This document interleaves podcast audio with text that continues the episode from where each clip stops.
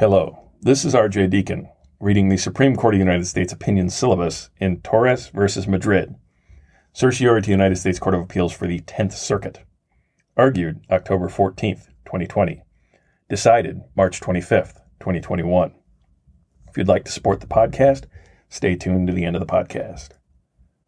Respondents Janice Madrid and Richard Williamson, officers with the New Mexico State Police, arrived at an Albuquerque apartment complex to execute an arrest warrant and approached petitioner Roxanne Torres, then standing near a Toyota FJ Cruiser. The officers attempted to speak with her as she got into the driver's seat.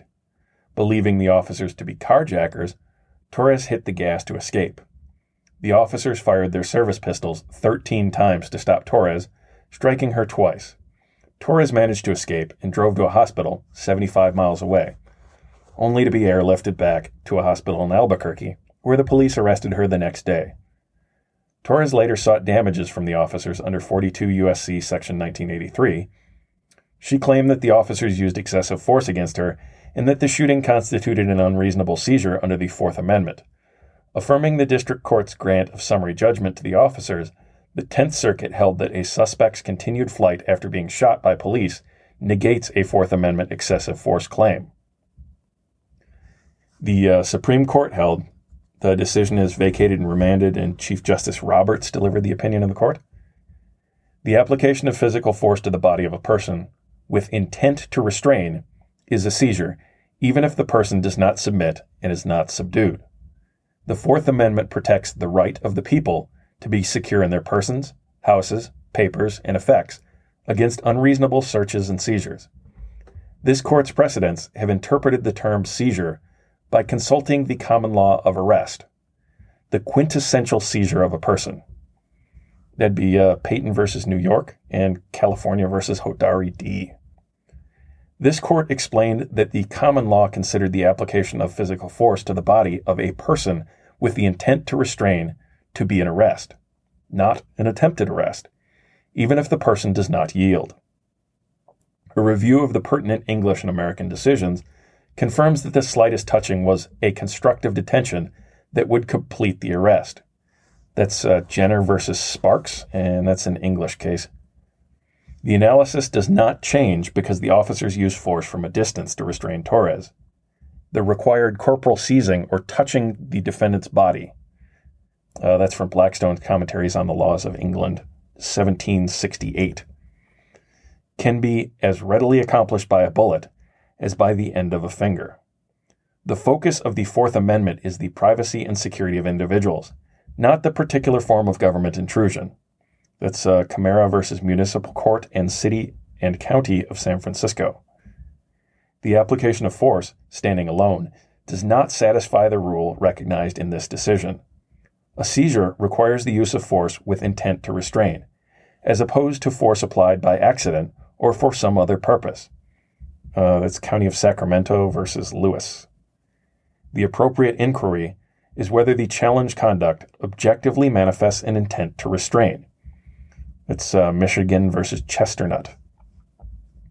This test does not depend on either the subjective motivation of the officer or the subjective perception of the suspect.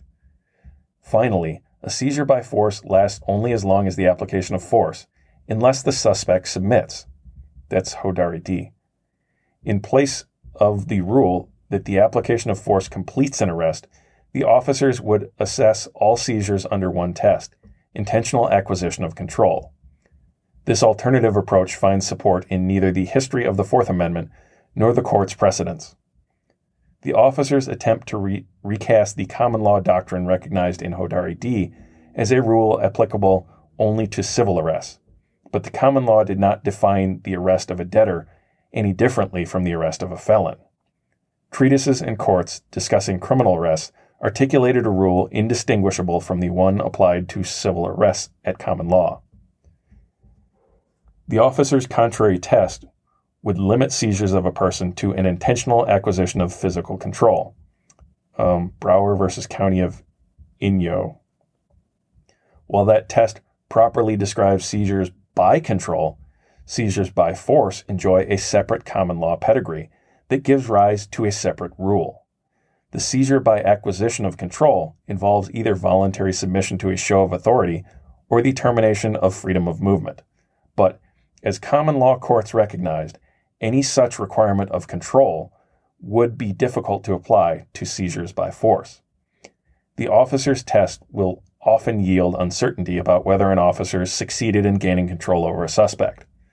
For centuries, the rule recognized in this opinion has avoided such line such line drawing problems. The officer seized Torres by shooting her with intent to restrain her movement. This court does not address the reasonableness of the seizure, the damages caused by the seizure, or the officer's entitlement to qualified immunity. The decision below is vacated and remanded. Chief Justice Roberts delivered the opinion of the court, in which Justices Breyer, Sotomayor, Kagan, and Kavanaugh joined. Justice Gorsuch filed a dissenting opinion, in which Justices Thomas and Alito joined.